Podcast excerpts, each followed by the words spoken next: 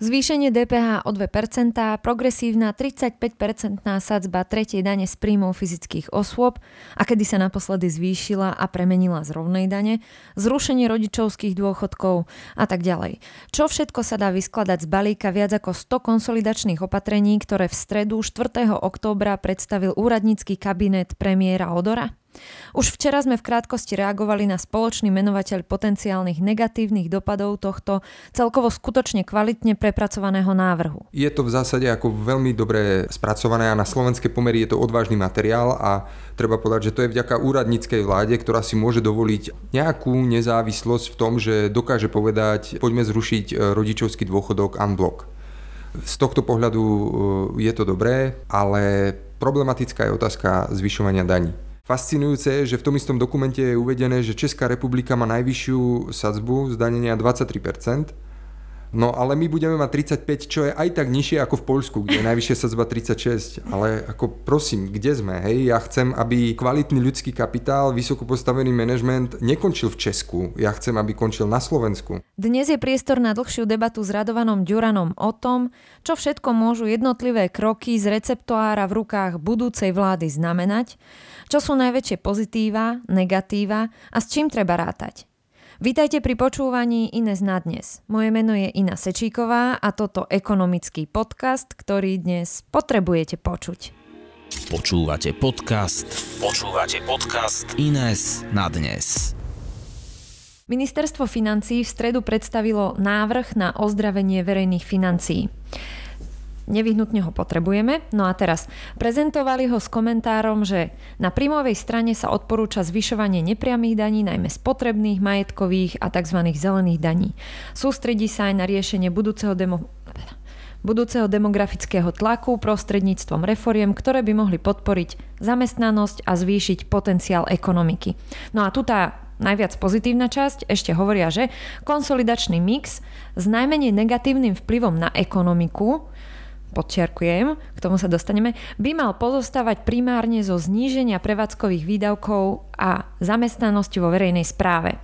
Takisto v stredajšej relácii k veci minister financí Horvát hovorí, snažili sme sa ich nastaviť tak, aby škodili čo najmenej ekonomike. No a nemalo by to znieť s pozitívnym vplyvom na ekonomiku? Skúsme začať takto. Daj len krátku reakciu.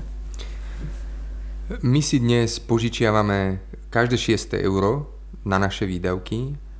To inak znamená, že tie vládne výdavky, oni zvyšujú ekonomický rast a pomáhajú zamestnávať. My ako keby sme verejnými peniazmi umelo vytvárali pracovné miesta, mm-hmm. tí ľudia spotrebovávali tie peniaze e, na trhu a potom z toho platili DPH, ale vytvárajú nejaký dopyt. Takže ak chceme sa dostať na udržateľné verejné financie, tak túto umelinu v HDP aj v zamestnanosti aj v spotrebe tých ľudí, tak ju musíme znížiť. Takže ten ekonomický rast e, sa nedá dosiahnuť tým, že konsolidujeme verejné financie a to vlastne e, je jedno, že či sa zvyšujú dane alebo znižujú výdavky, ono to musí viesť k poklesu e, ekonomickej výkonnosti v horizonte jedného roka. Uh-huh. Však to tam nakoniec oni presne spomínajú, hej, že počet zamestnancov verejnej správy naozaj radikálne osekať, čo rozhodne nie sú nejaké verejnosťou pozitívne príjmané opatrenia, vždy je to vnímané negatívne. Takže to tu treba pripomenúť.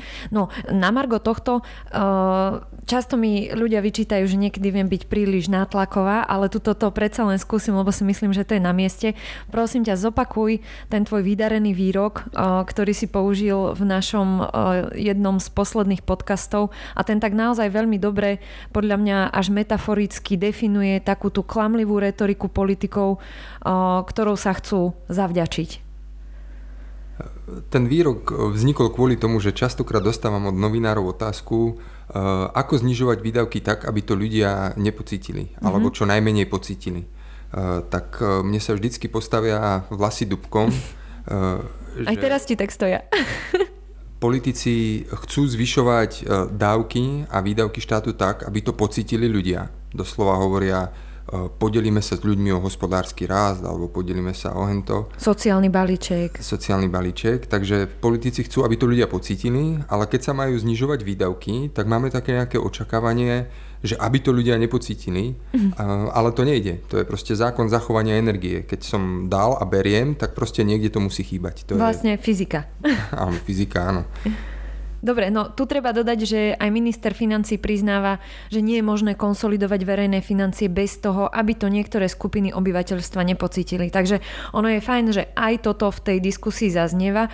Bohužiaľ, už len z pohľadu uh, poslucháča z verejnosti absolútne prevyšuje tá prvá zmieňovaná retorika, ktorá podľa mňa je základným takým tým kameňom úrazu, že sa na to máme tendenciu všetci pozerať takto. Keď to tak definujeme dlhodobo, tak máme tendenciu sa na to pozerať tak, že áno, veď robme to tak, aby to ľudia nepocítili. No a je dôležité pripomenúť, že to sa nedá, že potrebujeme škrtať, máme obrovský dlh, ako keď má domácnosť veľký dlh, tak jednoducho musí niekde ja, ušetriť. Ja by som dal skôr iné prirovnanie. My sa správame ako domácnosť, ktorá ešte nestihla splatiť spotrebný úver e, za televízor mm-hmm. a kupuje si novú koženú sedačku e, zase na spotrebný úver. A dohromady tá suma tých spotrebných úverov e, rastie a to nie len nominálne kvôli inflácii, ale ona sa pohybuje okolo 60% HDP a ak by sme týmto spôsobom hospodárili ďalej, tak ten dlh porastie ďalej. To sa samozrejme prejaví v tom, že budeme platiť e, obrovské sumy na úrokoch, ktoré nebudeme môcť dávať na veci, ktoré by ľudia mali pocítiť. Mm-hmm. A zároveň sa približujeme k tej hranici, keď si investori povedia, že tak táto krajina je stratená, tej budeme požičiavať iba za vysoké úroky, alebo e, im nepožičiame vôbec. Čím sa dostávame do tej negatívnej špirály. Áno. Tak už vieme a znova opakujeme, že jednoducho sa to nedá tak ako nemôže každý dostať všetku zdravotnú starostlivosť na svete zadarmo, hoci tiež by to bolo pekné.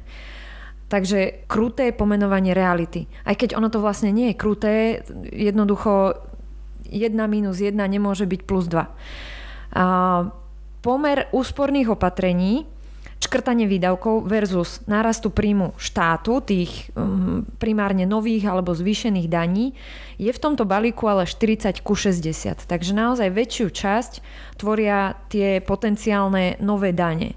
Argumenty, že Odorová úradnícka vláda odborníkov predstavila balík opatrení, ako konsolidovať verejné financie, a to v týchto dvoch oblastiach, tak, aby si z nich budúca vláda mohla povyberať podľa slov aktuálneho ministra financí tie, ktoré oni budú považovať za dobré. Takto sa to komunikuje. No a mňa tu zaujíma, nie je to veľmi nešťastné, až možno dokonca absurdné postaviť celú túto otázku konsolidácie z pozície samotného autora, akože úradníkov, odborníkov, nie politikov, ktorí majú záujem na nejakej tej populistickej retorike. Takže už len z pohľadu tých autorov tak, že dopredu sa prispôsobuje očakávaniam vysoko pravdepodobnej budúcej ľavicovej vlády?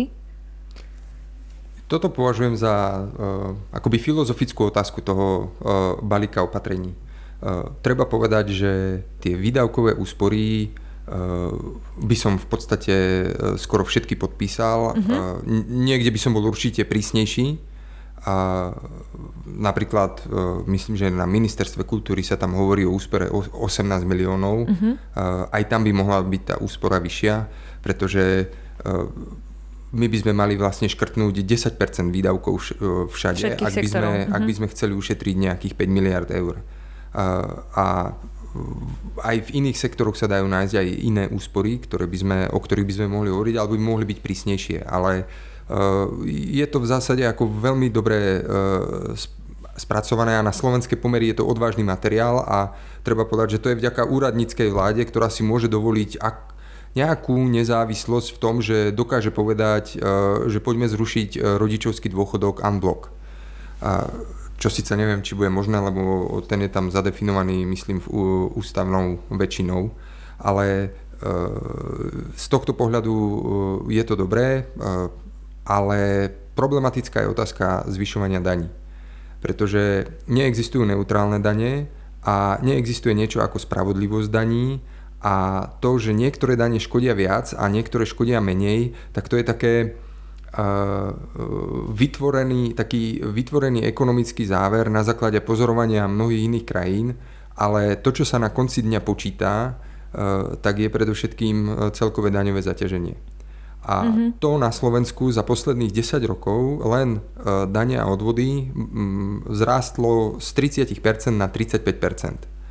Takže my E, tá súčasná vláda má k dispozícii o mnoho viac peňazí, ako mala vláda pred desiatimi rokmi. Ano. A i napriek tomu skončí s obrovským deficitom. E, je to hlavne kvôli plošným výdavkom. Áno, takže to nie sú investície, to asi treba tiež pripomenúť, že ten dlh nevznikol tým, že sme zainvestovali strašne do nejakých budúcich benefitov. Uh, určite nie, nemôžeme sa pochváliť uh, uh, stovkami vysokorýchlostných tratí alebo nových diálnic, stovkami kilometrov nových diálnic. Eh, veľa sa jednoducho minulo na platy verejných zamestnancov, ktoré výrazne odskočili od eh, súkromného sektora, bez toho, aby sa analyzovalo, že či ten verejný sektor robí to, čo potrebujeme. To ja vždy spomínam ten príklad, eh, keď ministerstvo financí bude teraz každý mesiac vyhodnocovať ceny potravín a v prípade, že vzrastú o trochu viacej, budú musieť navrhnúť nové opatrenia a túto robotu predsa robí štatistický úrad a akýkoľvek politik si to môže kedykoľvek pozrieť a môže si ich sám navrhnúť, ale my budeme na to zamestnávať vysokoškolsky vzdelaných ľudí, ale mm-hmm. pridaná hodnota nula. A e, ďalšie zvyšovanie daní vyžaduje e, nejaký predpoklad. Aj keď niekto e, vytvára zoznam tých daňových opatrení, tak už má nejakú vlastnú predstavu o tom, ako by malo vyzerať daňová štruktúra. A to nie je celkom otázka na ekonómov, pretože daň znamená, že niekomu násilím beriete jeho majetok. Uh-huh.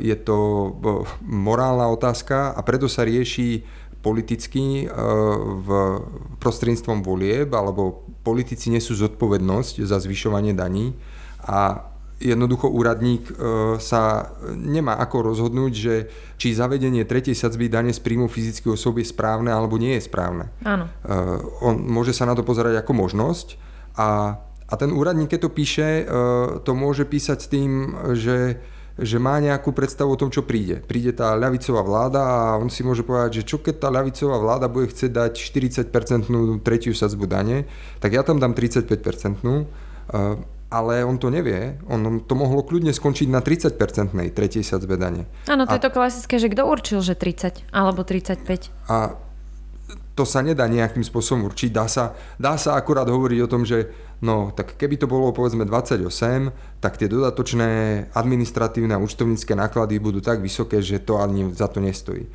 Ale e, fascinujúce je, že v tom istom dokumente je uvedené, že Česká republika má najvyššiu sadzbu zdanenia 23%, no ale my budeme mať 35, čo je aj tak nižšie ako v Poľsku, kde je najvyššia sadzba 36, ale ako prosím, kde sme, hej, ja chcem, aby e, kvalitný ľudský kapitál, vysoko postavený manažment nekončil v Česku. Ja chcem, aby končil na Slovensku. A to deklarujú dokonca všetci politici vo volebných programoch, ako chcú zabrániť odlivu mozgov a tak ďalej. A a teraz vlastne tá úradnícka vláda, ktorú vedú autory dlhovej brzdy, dá akejkoľvek ľavicovej vlády e, do ruky dokument, ktorý tá vláda bude môcť použiť. Pozrite sa, toto sú návrhy z e, dokumentu odborníkov, tak prečo by sme o tom mali diskutovať? To je jasné, proste zavedieme tu daň.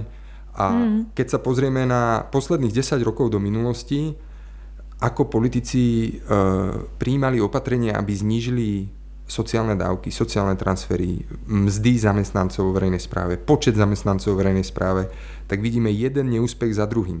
Dokonca aj v jednom z tých opatrení, e, v tom odorovom balíčku sa to spomína, že ani digitalizácia nepriniesla úsporu v počte zamestnancov aj napriek tomu, alebo dostatočne veľkú, i napriek tomu, že sme od toho všetci čakali tú úsporu. A koľko stála celá digitalizácia? A, a koľko stála. Ani sa nepodarilo znížiť tie pracovné miesta tak ja sa veľmi obávam toho, že e, nová vláda skočí práve po tých daňových opatreniach, ktoré sú podľa mňa zbytočne špecifické. Uh-huh. Ja si myslím, že by úplne stačilo, keby e, tam bolo uvedené, že toto sú nepriame dane, ktoré by mali menej poškodzovať hospodársky rast, ale aj tak tam treba vždycky hovoriť to by. To, to vôbec nie je istota že keď zvýšite ďalšie zdaňovanie nehnuteľností, takže akým spôsobom to poškodí podnikateľov a výrobný priemysel. A zvyšovanie dividend a, a zavádzanie dane zo smrti, mm-hmm. dane z dedičstva, tak to sú také horúce politické náboje, ktoré by napríklad pravicová vláda ako nemala vo svojom programe. Áno. Takže mne to nepríde ako nestranný technokratický návrh, ale obávam sa, že je v ňom prenesené aj nejaké srdiečko tých navrhovateľov, ktorí majú takúto predstavu o správnom zdaňovaní, ktoré je evidentne vyššie, ako je to, čo máme momentálne. Áno, a to sa opäť dostaneme k takému trochu filozofickému, že odkiaľ a pokiaľ je to ideológia, či si príliš ideologický ty, keď to teraz komentuješ, alebo sú príliš ideologickí navrhovatelia, alebo potom až tá budúca vláda a tak ďalej. K tomu sa trošku ešte dostaneme. Teraz by som rada nadviazala ešte v súvislosti na tú navrhovanú 35-percentnú daň e, z príjmov fyzických osôb, čo si spomenula, teda určovať e, to percento tak nejako vlastne arbitrárne, že no podľa čoho? No, akože no podľa toho, koľko chce štát získať do svojej kasy. Akože to sa dostávame k úplnému základu, že z tohto to celé vychádza, nie? Ja dúfam, že sa to dozviem. Kto je autorom toho čísla 35 a ako to číslo vzniklo. Zase ne, nemôžem to ako za niekoho interpretovať, lebo ja neviem, ako Jasne. vzniklo to číslo, ale mňa ako skutočne prekvapilo, lebo keby som si chcel predstaviť, že robím nejaký neutrálny návrh, a, a máme 19 a máme 25, tak ako 35 by ma nenapadlo. Uh-huh, uh-huh. Hej? Uh, pretože tí, ktorí platia 25, tak tí nemajú strop na zdravotné odvody, tí z toho platia plných 14%, čiže oni už teraz výrazne viacej e, majú daňovo-odvodové zaťaženie uh, ako priemerný človek. A preto si skôr myslím, že tých 35 proste tú ľavicovú vládu poteší. Jasné. Teraz nech si to ja trochu ešte upracem, možno to pomôže aj niekomu inému. Keď hovoríme o tej 35-percentnej dani, tak to je tá nejaká, že tretia daň, ano, akože ano, ano. hovoríme to, o progresívnom to, zdaňovaní. Áno, áno, progresívnom zdaňovaní to znamená, že tá prvá časť príjmu do nejakého 176 násobku životného minima je 19 percentami a potom tá časť, tá, tá časť, ktorá je nad tým, je, bola doteraz daňovaná 25%, uh-huh. a teraz by tá hranica, mala by pribudnúť nová hranica 80 tisíc eur od, a príjmy nad 80 tisíc eur by mali byť zdaňované 35% sadzbou daň. A pripomeňme si, odkedy opäť máme progresívne zdanenie, lebo tie slávne reformy uh, Zurindové plus Sulíkové uh, tejto vlády, Mikloš, tak oni zaviedli rovnú daň. Správne si pamätám? To je veľmi dobrá poznámka, pretože uh, to, toto poukazuje to diabolské kolečko, uh, koliečko, v ktorom sa nachádzame, že uh, niekedy v roku 2012 Kažimír navrhol v rámci tzv. konsolidačných opatrení uh, 25% sadzbu, mm-hmm. tú, tú zvýšenú sadzbu. Čiže my už sme raz jeden deficit hasili týmto mm-hmm. spôsobom a tých daňových príjmov pribúdalo, ano. E, štát vybral viacej na dania, ale i napriek tomu sme sa teraz dostali už bez covidu síce s energetickou krízou, ale do rekordného deficitu. Ten, ten deficit proste nemusel nastať, ale uh, politici nejak fungujú tak, tak prepáč, že... no ak hovoríme o aktuálnej situácii a niekto by argumentoval uh, zlou situáciou celoekonomickou vo svete, tak ľahký argument je, že my máme z, zo všetkých krajín Európskej únie ten deficit najvyšší a Presne všetky tak. krajiny sú v tej áno, situácii áno, ako my. Áno, nemuseli, nemuseli sme vôbec takto skončiť. Ja som chcel povedať to, že Dostávame sa do toho kolečka, že zvýšime jedny dane, pretože tvrdíme, že je tu konsolidácia. Uh-huh. A potom príde 27 sociálnych balíčkov, navýšia sa výdavky, príde nejaká kríza a zrazu sa odhalí ten problém, pretože ten dočasný ekonomický rast, ktorý pomáhal tej minulej mm-hmm. vláde, pretože my sme ešte v roku 2014 mali rekordnú nezamestnanosť a zrazu sa prilialo na trh 100 tisíc ľudí, ktorí začali platiť dania a odvody uh-huh. a to naplnilo štátnu kasu a vtedy pri, politici dostali po, pocit, teraz sa podelíme s občanmi o hospodársky rast. Môžeme a, míňať. Áno, áno a teraz uh, prídu tie balíčky a občania to pocítia a teraz príde zase nejaké ekonomické zaváhanie. Náš ekonomický rast je pomerne uh, biedný, keď, sa, keď to poviem na rovinu. Je to problém celej Európskej únie, že je ten ekonomický rast biedný a, a to znamená, že nebudú e, reálne mzdy a respektíve nominálne mzdy budú rásť plus minus o infláciu, ale tá inflácia sa zase premieta do výdavkov v podobe valorizácie dávok a, a, a zvyšovanie platov. Takže oni sa nemôžu teraz spoliehať na to, že ekonomický rast to za nich zatiahne. To znamená, uh-huh. že vyššie dania a vyššie odvody budú uh, tlačiť na znižovanie deficitu. To už bude fungovať o mnoho slabšie, ako to prebiehalo medzi rokmi 2014, 2017, 2018.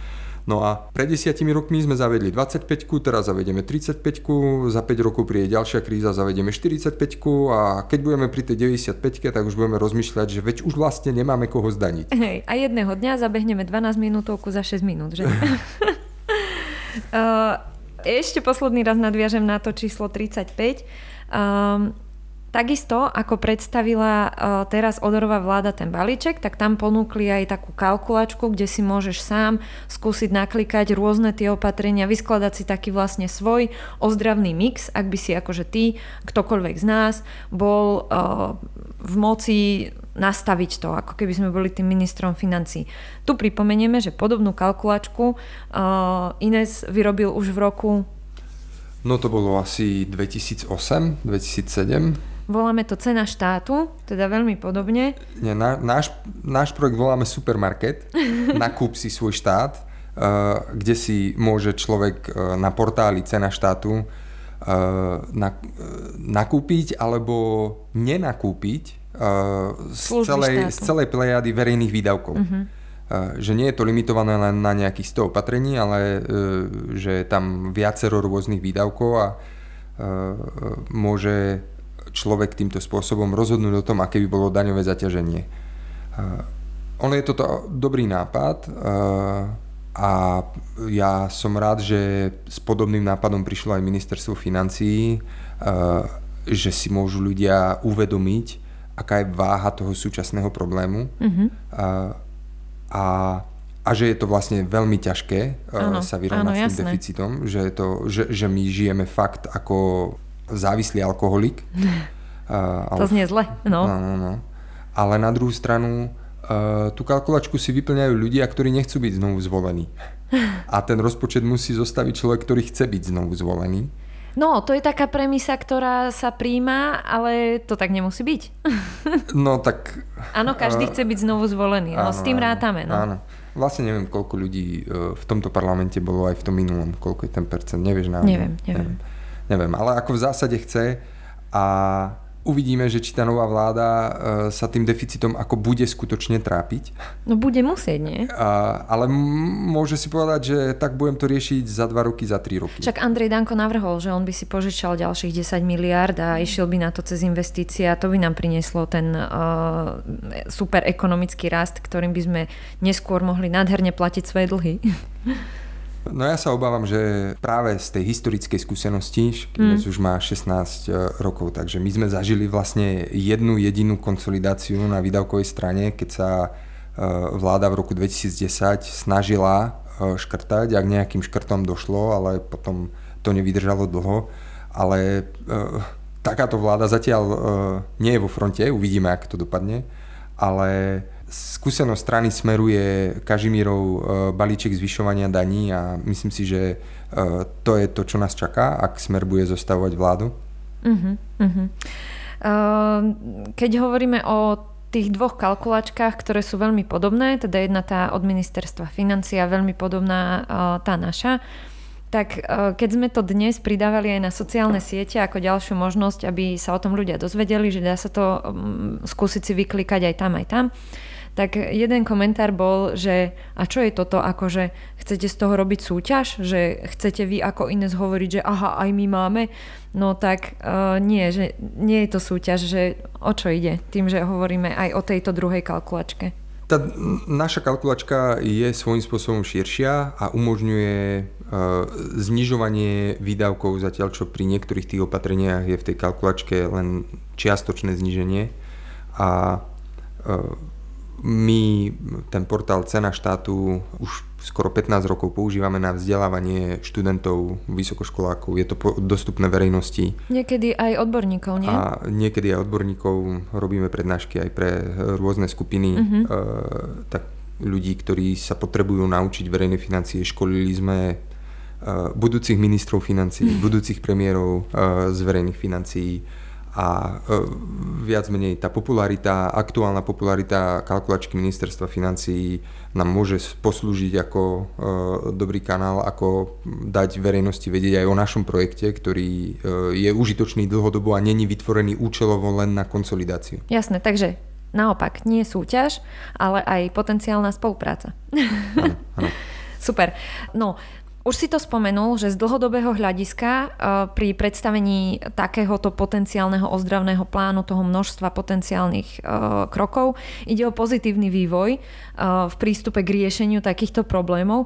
Keď sme sa o tom aj ráno rozprávali, tak si hovoril, že no, Peter Kažimír ako minister financí by kedysi jednoducho zvýšil dane v podobnej situácii. No a dnes už je tu na stole aj množstvo iných opatrení, ktoré rovno ponúkajú aj znižovanie tých verejných výdavkov. A znamená to teda ten pozitívny trend, že tá odborná verejná diskusia sa posúva aspoň pomaly tým správnym smerom. A keď už vlastne celkom samozrejme uvažujeme nad tým, že pri konsolidácii musíme uvažovať aj o týchto druhých opatreniach. A, takže smeruje to postupne, že vidíš v tom takýto trend, že môžeme očakávať, že do budúcnosti v tých verejných a odborných diskusiách sa toto bude zjavovať, alebo je to len vďaka tomu, že uh, vláda premiéra Odora je úradnícka a majú teda väčší priestor, menej zviazané ruky a ak by sa stal ministrom financí napríklad Ladislav Kamenický zo Smeru, tak by to vyzeralo zase už úplne ináč? No tu sa musíme zase pozrieť do histórie, pretože uh, Ines vydal v roku 2012 uh, eh, takú krátku analýzku, štúdiu uh, s názvom Dane ešte zvyšovať netreba a bola to reakcia vlastne na dokument, ktorý predstavil vtedy Odor s Horvátom a obsahoval aj zvyšovanie daní. Takže teraz sme si dali krásnu 10 ročnicu, výročie, ano. keď sa to opakuje. Horvát s Odorom zase predstavili dokument, ktorý Eh, kopíruje aj veci, ktoré pred desiatimi rokmi boli a my ich kritizujeme v podstate z tej istej pozície. A, ale ako povedal by som, že pri tých výdavkoch sú teraz uh, prísnejší a konkrétnejší a za to všetka česť a vďaka. Áno. Mhm. Pretože sa tam objavili dokonca aj také detaily, ako je zníženie dotácie Matice Slovenskej. Hmm. Počkaj, to hneď bude kritika. No. Aj uh, Romana Tabak sa ozve. ale tá politická kultúra e, na Slovensku, slovenský volič nedopituje zodpovedného politika, hmm. zodpovedne hospodáriaceho. Slovenský, málo ktorý slovenský volič položí prvú otázku svojmu potenciálnemu poslancovi, chceš vyrovnaný rozpočet? Áno. A podľa toho vyzerá aj tá kultúra, že mm, to, to, to, toto Koľko je dokument, mi dáš? Toto je dokument, ktorý vytvorila úradnícka vláda, ktorá si to mohla dovoliť, uh-huh. ale... A mohla si dovoliť ešte viac, nie? Keďže je úradnícka. Uh, mohla. Mohla urobiť scenáre. Uh-huh. Uh, on vlastne jeden scenár vznikol a to je um, trošku detail z, z inej, uh, inej kávy, že uh, oni, vlastne vláda musí predstaviť vyrovnaný rozpočet uh, kvôli pravidlám dlhovej brzdy. Uh-huh. A, ale tá všetci, nová budúca vláda, hej? Či to teraz už táto, táto vláda? súčasná uh-huh. má ako deadline e, do 15. oktobra musí predstaviť vyrovnaný rozpočet. Počkaj, a potom keď sa vymení vláda, na nich to ešte bude platiť tiež? Asi nie, že? E, nová vláda si môže prijať akýkoľvek rozpočet, uh-huh. akurát to musí stihnúť do konca decembra, uh-huh. aby sme neskončili v provizóriu čo by možno nebolo až také strašné pre tú novú vládu, ale kvôli tomu zostaveniu vyrovnaného rozpočtu, alebo ten, ten rozpočet má byť vlastne postavený na makroekonomických prognozách. A, a ako som hovoril, e, my si vlastne tým deficitom umelo navyšujeme HDP. Mhm. našu výkonnosť. A teraz ide o to, že kebyže mám zostaviť vyrovnaný rozpočet, tak to môžem urobiť dvomi spôsobmi Eh, alebo mnohými spôsobmi, ale tie dva základné, dva, dva jednoduché spôsoby sú také, že eh, jeden je škrtnem všade 10% vo výdavkoch uh-huh. a, a potom zistujem, že ako sa mi to prejaví vo výkonnosti ekonomiky, pretože škrtnem v dôchodkoch, dôchodcovia minú menej, škrtnem v platoch, verejní zamestnanci minú menej a, a podobne. Ale ministerstvo financí zvolilo taký spôsob, ktorý ma veľmi prekvapil. Oni si povedali, že tak ušetríme tých 6 miliard alebo 7 miliard na mzdách, prepustíme 100 tisíc ľudí z verejnej správy, uh-huh. čo by, čo je absurdné, pretože to by znamenalo kolaps verejnej Aha. správy. Hej? Že... Takže to oni už nemôžu stihnúť, kým dovládnu, hej? ne, ne, že, že bol, by to, bol by to kolaps a hlavne sa to nedá dosiahnuť, pretože uh, minister nemôže prepustiť zamestnancov mestského úradu. Uh-huh, to musí, uh-huh. Nemá na to dosah. Ne, ne, nemá na to dosah. Uh-huh. A ešte škrtali v investíciách, uh, zásadne zoškrtali investície, takže uh, oni pripravili tú makroekonomickú prognózu ako podklad uh, na ten vyrovnaný rozpočet spôsobom, že aby to dopadlo čo najhoršie a vyšlo im, že HDP klesne o 6%, čo je ako brutálna kríza a pôsobí to takým dojmom, že preboha tým škrtaním nemôžeme ísť, pretože nás to strašne poškodí. Aha, ok, ok. Ale e, rozpočtová rada robila tiež taký alternatívny prepočet uh-huh. a mhm. urobili to takým spôsobom, že im vyšlo pokles HDP o 2,9%. To hovoríme stále o obidvoch scenároch, ak sa snažíme cieliť na škrtacie uh, prostriedky k áno, zníženiu áno, deficitu. Uh-huh. Áno a, na, a dosiahnutie vyrovnaného rozpočtu. Uh-huh, uh-huh, uh-huh. Čo ale opäť, hej, vyrovnaný rozpočet je cieľ, ale aj v časoch um, veľkého hospodárskeho rastu a bývalých Ficových vlád, keď boli tie tzv. Tie dobré časy, tak ani vtedy sme nemali vyrovnaný rozpočet, nie? No nikdy sme nemali no, vyrovnaný no, rozpočet. Takže je fajn, že ak sa snažíme zadeklarovať ako svoj cieľ vyrovnaný rozpočet, a, a povieme, že no, ale ak by sme mali dosiahnuť vyrovnaný rozpočet o 4 roky, znamenalo by to také radikálne škrtanie, že touto cestou radšej nechoďme. Tak sa pýtam, že či nie je rozumné dívať sa na to tak, že veď jasné, do 4 rokov mm, nie je realistické dosiahnuť vyrovnaný rozpočet a teda môžeme ísť cestou škrtania, akorát, že to, ten vyrovnaný rozpočet dosiahneme neskôr. Myslím si, že takto nejak tá stratégia bude, že e, v zásade e, vyrovnaný rozpočet je taká e, prírodzená potreba alebo požiadavka bežného občana, ktorý, ktorý si pod vyrovnaným rozpočtom predstavuje nejaké zodpovedné hospodárenie. Uh-huh. Nás zaujíma, alebo by mala zaujímať aj dlhodobá udržateľnosť tých verejných financií. A keď sa na to pozrieme cez dlhodobú udržateľnosť, tak nám rozhodne nestačí vyrovnaný rozpočet my sa potrebujeme z toho 60% dlhu HDP dostať na nejakých 40 alebo ešte nižšie, aby sme uh, mali priestor na vytváranie deficitu, keď Husákové deti pôjdu, budú na dôchodku. Uh-huh, uh-huh. Čiže uh, pre nás vlastne ani vyrovnaný rozpočet nie je dosť. My, my by sme mali mať teraz prebytok, alebo čo najskôr by sme uh-huh, sa mali dostať uh-huh. do prebytkov, ale to je uh, taká racionálna ekonomická analytická požiadavka, E, sme na politickom trhu a ten politik e, o to nemá záujem. Môže, môže uvažovať takým spôsobom, že e, konsolidácia na strane výdavkov o 1,5% je niečo, čo má čo prežijem, konsolidácia o 3% je niečo, kde má politici zožerú a čakajú ma predčasné voľby. Uh-huh. Teda neprežijem do ďalšieho áno, áno, obdobia áno. volebného. Čiže, uh-huh. čiže ono to je, rozhodne to nie je jednoduchá situácia a rozhodne to nie je tak, že uh, teraz ten politik môže prísť a povedať, že tu naškrtám a tu nás zmrazujem mzdy a tu na Alebo tu som vyťahol zo svojho uh, trezora, dávam uh-huh. vám ľudia zo svojho. Dobre, uh, celý balík, ktorý bol predstavený, je v hodnote až 7% HDP, čo teda predstavuje už spomínaných viackrát 10 miliard eur. Pripomeňme si, aký veľký objem financií je potrebné ušetriť, ak chceme znížiť ten štátny deficit a tiež uh, spolu s tým aj dlh na nejakú tú nevyhnutnú úroveň. Už si sa toho dotkol, rozprávali sme o tom vyrovnanom rozpočte. V tej aktuálnej situácii, aby to bolo to nevyhnutné minimum, čo potrebujeme dosiahnuť v najbližších rokoch. Koľko to je? Tam uh, ministerstvo hovorí o tom, že minimálne 6 miliard v následujúcich 4 rokoch treba skrátiť a celé to portfólio uh, nastavili tak, že je tam priestor až na tých 10 miliard. Dá sa nejakými výpočtami uh, dopracovať k tomu, že keby som to rozložil takto, uh, to znamená, že v prvom roku dám úspory 3 miliardy, v druhom roku pridám ďalšie 2 miliardy, takže už som, ale musia to byť trvalé úspory, mm-hmm. tak som na 5 miliardách a potom pridám miliardu, tak sa dostanem na 6 miliard. Že 3, 2, 1 napríklad mm-hmm. by sa to mm-hmm. dalo rozložiť. Eh, nejaký optimálny vzorec na to nie je a ja si, eh, ja mám pocit, že to politikum v tej veci bude tak výrazné, že to bude politické rozhodnutie, akým tempom sa bude konsolidovať. A môže to byť postavené na tom tak, že Eh, alebo ja by som očakával tak eh, nie, niečo v zmysle, že prvý rok eh, dôjde aj k nejakým škrtom, ale dve tretiny bude na zvyšovaní daní, pretože tie, tie škrty sa môžu prejaviť až neskôr. Mm-hmm.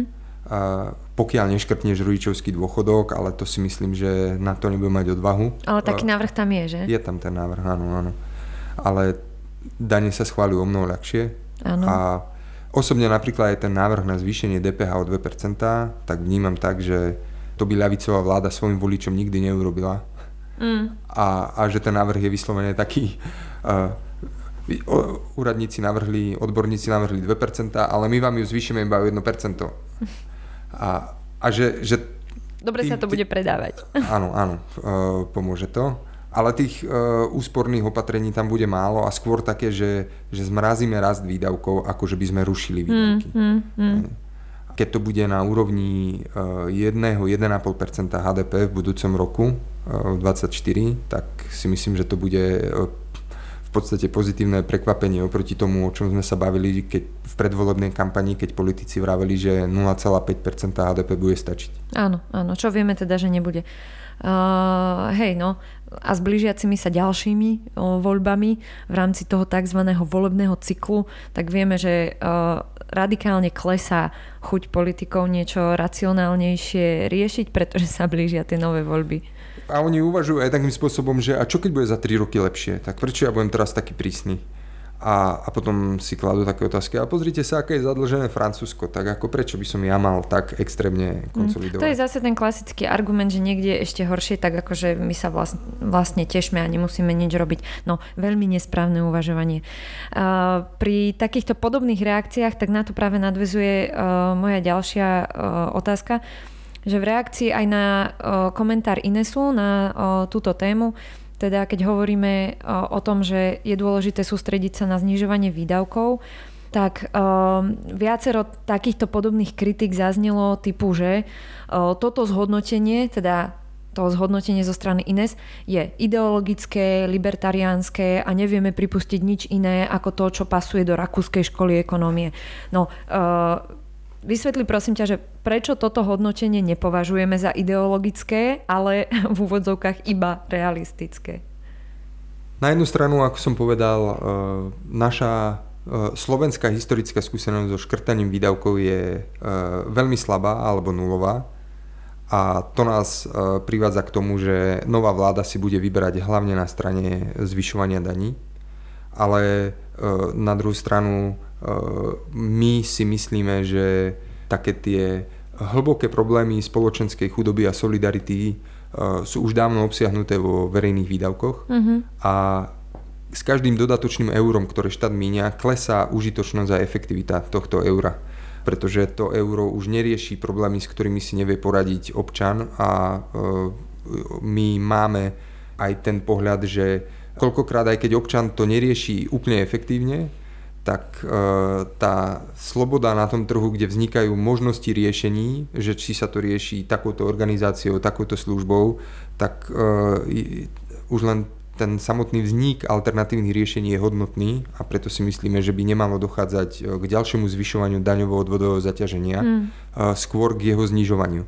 Takže ten náš ideologický pohľad tam je v tom hodnotení, ale za problém považujem to, keď niekto neodhalí ten svoj ideologický pohľad. Mm-hmm. A mhm. to je vlastne problém tohto balíka, že, že on je prezentovaný ako neutrálny úradnícky materiál, ale tam sú formulácie o znižovaní majetkovej nerovnosti, bez toho argumentu, či ju máme vysokú alebo nízku. Uh-huh, a uh-huh. o zvyšovaní solidarity, bez toho, aby sme sa bavili o tom, či ju máme vysokú alebo nízku. Takže tam, tam sú proste nejaké vnútorné predpoklady, uh, očakávania, ako má ten daňový systém vyzerať, ako som už spomínal, a, a je to do toho premietn- premietnuté. Uh-huh. Že, že tie daňové návrhy by sa tam neocitli, keby ten človek tie vnútorné predpoklady nemal. To trochu znie, ako keby to tam nebolo dostatočne uh, zdôvodnené štatistikami, číslami, že to není dostatočne prerátané, lebo tých prepočtov vieme, že tam je naozaj veľa a kvalitne vypracovaných. No ale práve pri tých daniach je to problém. Mm-hmm. Hej, pretože oni sa opierajú o tie morálne súdy. Ako uh, že vysoká kde si stanovíme tú nejakú áno, pozíciu, áno, hej? Áno. Akože vysoká majetková nerovnosť alebo vysoká príjmová nerovnosť je niečo, čo nemá ako objektívny ukazovateľ. Mm-hmm že my nevieme, čo je vysoká. Tam je strašne veľa vecí, ktoré uh, vstupujú do hry. Áno, my vieme povedať, že je väčšia alebo menšia v porovnaní s, Áno.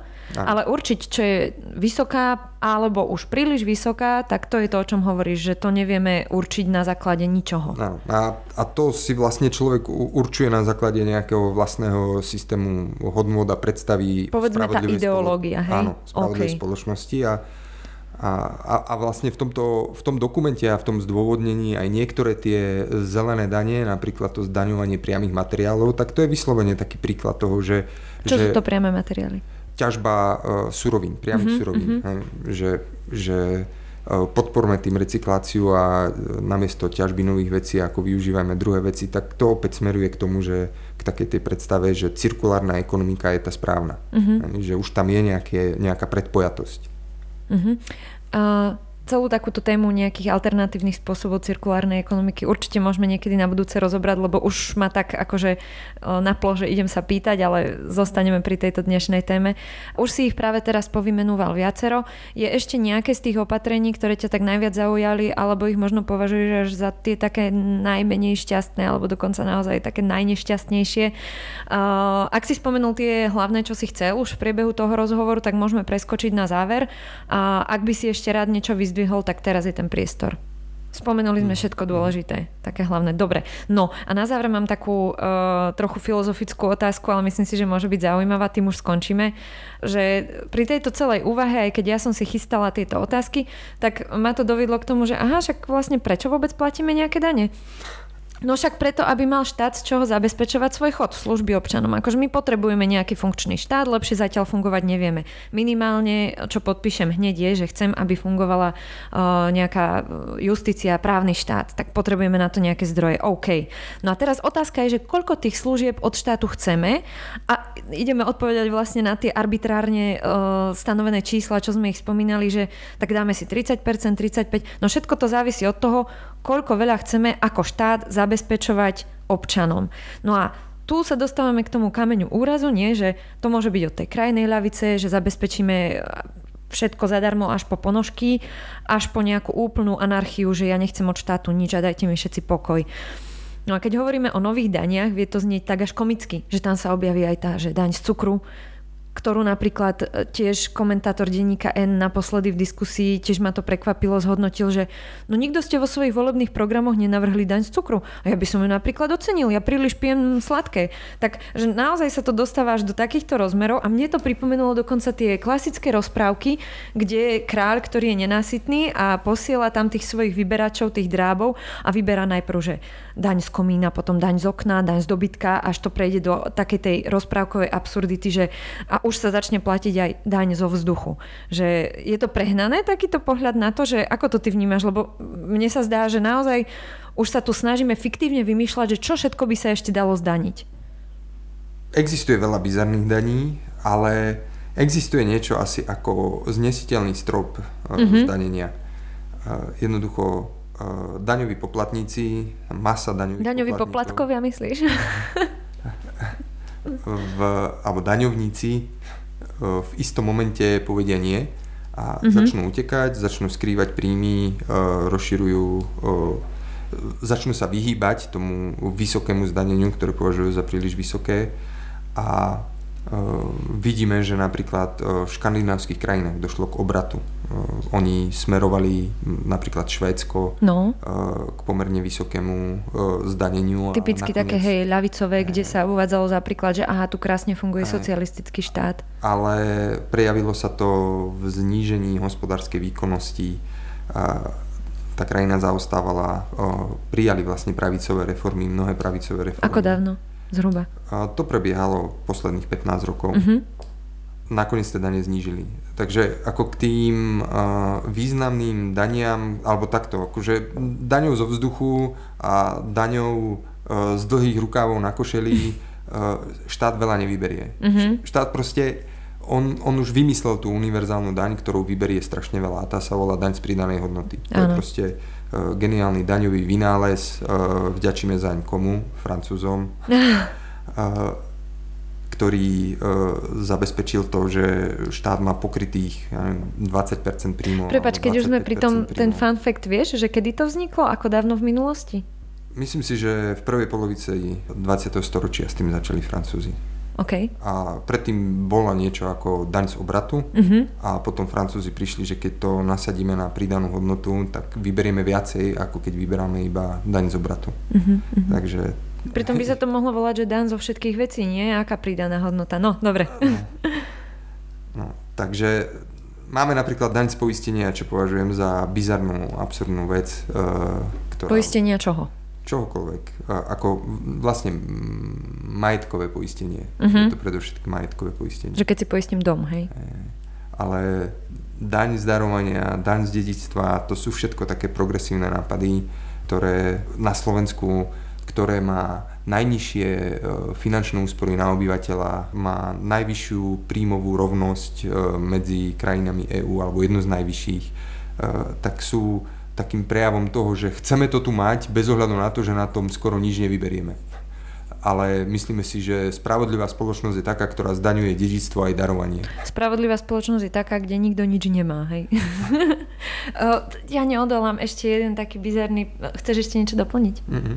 Tak poslednú takú bizarnosť, lebo uh, ako si spomínal to zdanenie rôznych vecí, tak uh, teda také tie absurdné dane, tak nedávno som bola svetkom také diskusie, že uh, sa rozprávali dvaja kamaráti, ktorí akože vymýšľali nejaký svoj biznis, že vlastne v baroch, keď ľudia o, tam o, chodia na záchod, tak akože veľa sa tam pije alkohol a v tom moči teda je ešte dosť vysoký zostatok alkoholu a že oni by si urobili ten biznis plán, že trošku by to bolo také akože nechutné, ale však vlastne keď môže fungovať aj nejaká akože o, kanalizačná služba, presne, tak akože prečo nie? Že možno by sa to dalo vydestilovať a vlastne by si získal späť ten alkohol. No a potom prišli až k úvahe, že fíha a myslíš, že by nás zdanili znova, že sme vyrobili alkohol z alkoholu? Takže asi hej. No, pretože daň sa platí pri uvedení na trh. Nikto sa nepýta na pôvod. tak uvidíme, či tento biznis plán sa im podarí. Uh, ty si niekedy túžil stať sa ministrom financí, aby si toto mohol riešiť? Nie, pretože za prvé ma baví a naplňa práca, ktorú robím v Inese a myslím si, že je potrebná. A za druhé, za tie roky Inesu vidím, že ľuďom vo funkciách sa zmení pohľad e, na svet. Tá funkcia ovplyvňuje, či sa to niekomu páči alebo nie.